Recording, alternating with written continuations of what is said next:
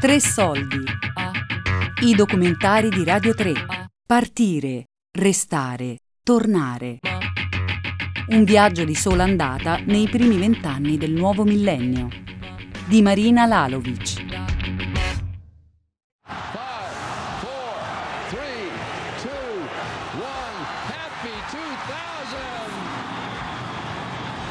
Il 2000 era l'anno che tutti aspettavamo. Il conto alla rovescia era iniziato anche con le canzoni che già negli anni 80 anticipavano l'ultima serata dell'anno 1999 e l'inizio del nuovo millennio.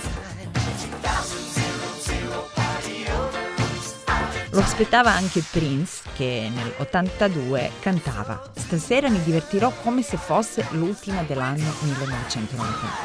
Vuoi venire?»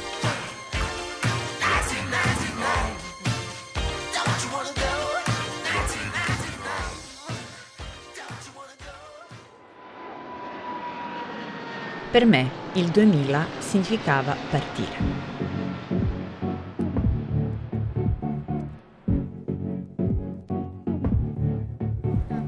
I primi 20 anni del nuovo millennio li ho vissuti in Italia. Ho compiuto quello che si chiama il giro di boa dell'esistenza, metà della vita vissuta nel mio paese d'origine, l'allora ex Jugoslavia, e metà vissuta qui, in Italia. Sono nata nel 1981, un anno dopo la morte di Tito, giusto in tempo per far parte dell'ultima generazione dei pionieri del maresciallo jugoslavo.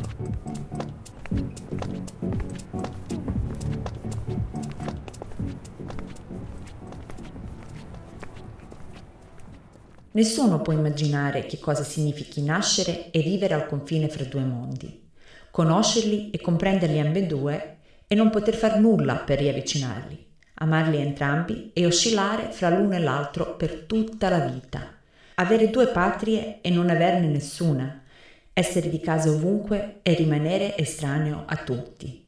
In una parola, vivere crocifisso ed essere carnefice e vittima allo stesso tempo. Queste sono le parole di Ivo Andrić, premio Nobel per la letteratura negli anni 60, ex jugoslavo, nel suo libro più famoso Il ponte sulla Drina. Mio zio era sempre gentile con me. Carlo parlava ad alta voce mentre io cercavo di riposare. To sam i savitala prevedena Carlo i što bi rekao Rale, znao sam da ćete to pitati. Nella vita di ognuno esistono persone che, accanto ai propri genitori, occupano un posto speciale, ci aiutano a crescere e a conoscere meglio altre parti di noi, hanno un altro peso. Vinca, la mia professoressa di italiano a Belgrado, è per me una di queste persone. Ti ricordi la prima volta che ci siamo incontrate? Sì, penso di sì, ma eri venuta con una tua amica da me. E ti ricordi dell'anno in cui ci siamo incontrate? Io credo sia stato 99, prima del bombardamento proprio, perché poi tu hai fatto una pausa durante il bombardamento e sei rivenuta, non so, in autunno o qualcosa del genere, se ricordo bene. Sì, e andavo qui al liceo vicino a casa tua e sostanzialmente poi dopo questa pausa del bombardamento io mi ricordo che ero partita per un mese a Perugia. In inverno durante le vacanze scolastiche. Sì, certo. La cosa importante di quel momento lì è che proprio quando sono tornata dopo quel mese di, diciamo, mia permanenza lì, era il momento in cui avevo proprio deciso di andarmene, no? Secondo me tu hai deciso anche prima. Perché? Non so, ma tu eri una che voleva andarsene, sì. Secondo me, ma forse non ho ragione, non lo so. E quando sono... Perché eri molto curiosa, ma molto. E mi sembrava che tu volessi vedere il mondo, diciamo, in modo più semplice. Cosa significa essere curiosi in questa maniera molto curiosa? Nel senso che volevi proprio vivere la vita negli ambienti diversi, secondo me. Vedere il mondo proprio, vabbè. Non so, non mi sembravi una che avrebbe passato tutta la vita in un posto. Mm-hmm. Dunque anche neanche molto legata a Belgrado, eri aperta proprio, mm-hmm. forse la parola giusta, aperta mm-hmm. alle nuove esperienze, sembravi così, mm-hmm. avevi 18 anni o non mm-hmm. so, ma non avevi paura di queste cose, avevi paura di forse non poter avere il visto, non so sì. cosa, ma non di andare all'estero da sola mm-hmm. a 18 anni. Sì.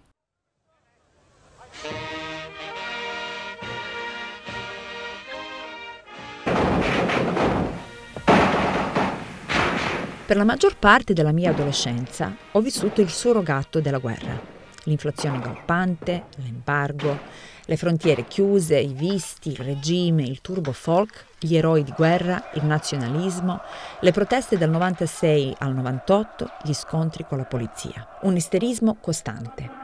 Una vita sospesa e vissuta in completa inconsapevolezza di quello che succedeva nelle altre ex repubbliche jugoslave, la guerra, l'assedio, il genocidio. Si dice spesso che quelli erano altri tempi, la propria miseria prevaleva sulle altre e la lotta per la sopravvivenza andava di pari passo con la mancanza di mezzi di informazione.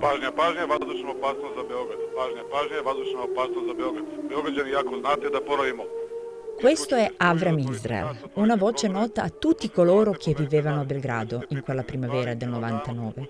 Il capo della protezione civile chiamava il coprifuoco ed era diventato quasi parte della famiglia quando spiegava cosa dovevamo fare in quei giorni di bombardamento.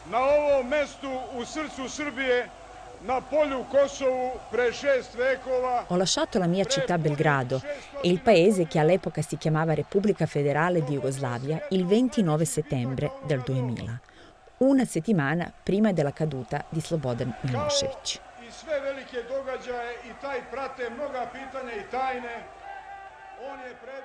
Difficile veramente perché io guardavo praticamente in TV la guerra in diretta. E non credevo che succedesse. No, strano, perché non volevo accettare la situazione. Mm-hmm. E poi i viaggi tormentosi durante la guerra per andare a vedere i miei era per me un incubo veramente. Mi è capitato molte volte in questi momenti, questi tempi della guerra, di trovarmi con le persone che non conoscevo bene e loro parlavano delle brutte cose sui croati e non so, e io di solito dicevo ma io non posso annuire perché vabbè io sono croata, e loro? E subito le reazioni erano ma va, non offenderti, vabbè tu sei una regina proprio per me, e vabbè sempre molto le reazioni molto positive, ma vabbè non mi sentivo neanche bene ascoltando queste cose sui croati, non solo perché io ero croata ma perché è stupido proprio parlare di tutta una nazione così, perché dappertutto tutte le nazioni sono solo la gente, nient'altro. Mi ricordo le ultime proteste per le strade di Belgrado dopo i brogli alle elezioni, quando ho votato per la prima volta. Gli amici mi dicevano vai via ora, quando è arrivato il meglio, quando, dopo un decennio di buio nei Balcani, finalmente si vedeva la fine di un politico e di un'epoca.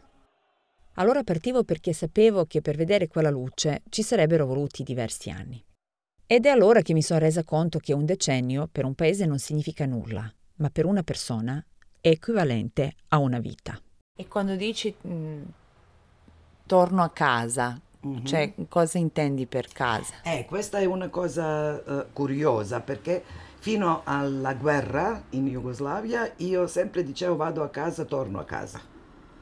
Se andavo a Brač andavo a casa, se tornavo a Belgrado tornavo a casa. Mm-hmm.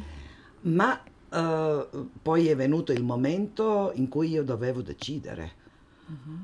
Dove era la mia casa, e ho deciso che la mia casa era a Belgrado, perché a Belgrado vivevano tutti i miei amici, mio marito, avevo un lavoro, vabbè, io ho deciso di chiamare Belgrado casa. Mm-hmm. Ma era un processo, vabbè, molto doloroso per me, perché dovevo staccarmi da un posto che era prima la mia casa. All'epoca pensavo di aver dato fin troppo al mio paese d'origine e di aver ricevuto nulla in cambio. Gli anni 90 per coloro che hanno vissuto in Serbia significava vivere succubi di un regime. Significava conoscere la parola embargo a 12 anni e poi l'inflazione. Ricordo alberi di Natale addobbati con banconote che non avevano più nessun valore. Le code davanti ai negozi per il razionamento del cibo, le restrizioni dell'elettricità e dell'acqua, i suoni dei fischietti per le strade di coloro che dal 96 si opponevano al regime. E dall'altra parte la cultura trash accompagnata dai suoni del turbo folk, la colonna sonora della guerra in ex Jugoslavia.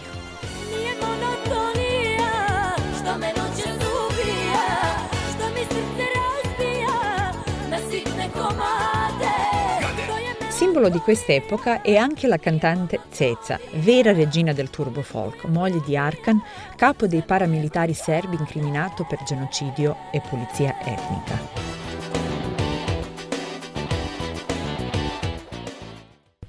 Sono Rastro Lalovic di Belgrado. Ancora. Io sono una persona che è tuo fratello.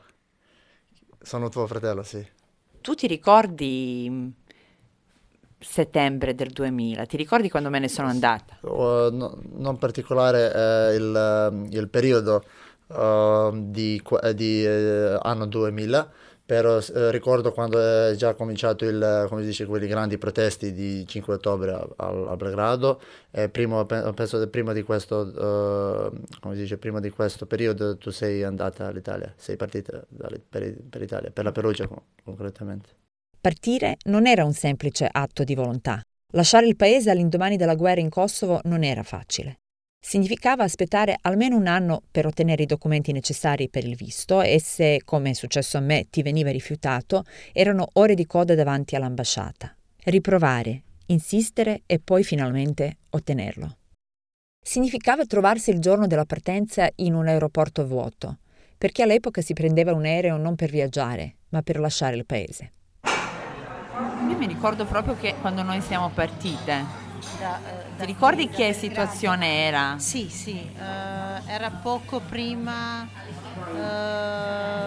della crisi qua, della rivoluzione. È caduto il governo, sì, sì, sì, questo me lo ricordo. Ti ricordi l'aeroporto vuoto? Io mi ricordo che siamo arrivati all'aeroporto ed era deserto. A 20 anni di distanza, questo lavoro nasce da una chiacchiera e da una riflessione con le amiche.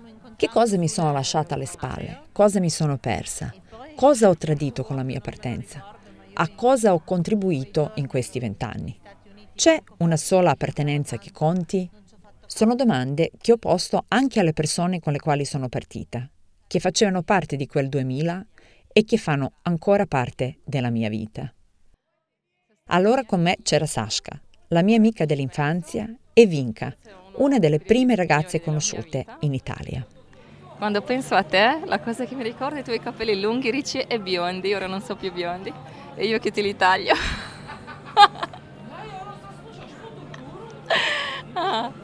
Che altro? I pranzi, le cene a mensa, a te che lavori a Shamrock. Perugia, 23. decembar 2000. godine. Slatko moje Kristinče, šta da ti kažem? La voce che sentite è quella della mia migliore amica Cristina. Legge la mia prima lettera, scritta a mano e spedita a dicembre del 2000.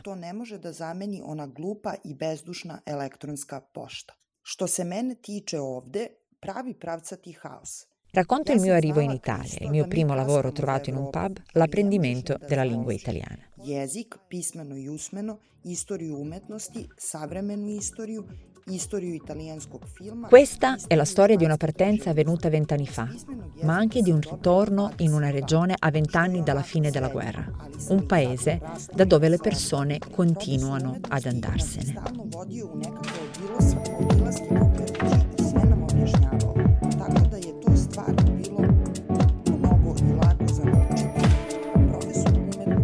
Partire, restare, tornare. Un viaggio di sola andata nei primi 20 anni del nuovo millennio. Di Marina Lalovic.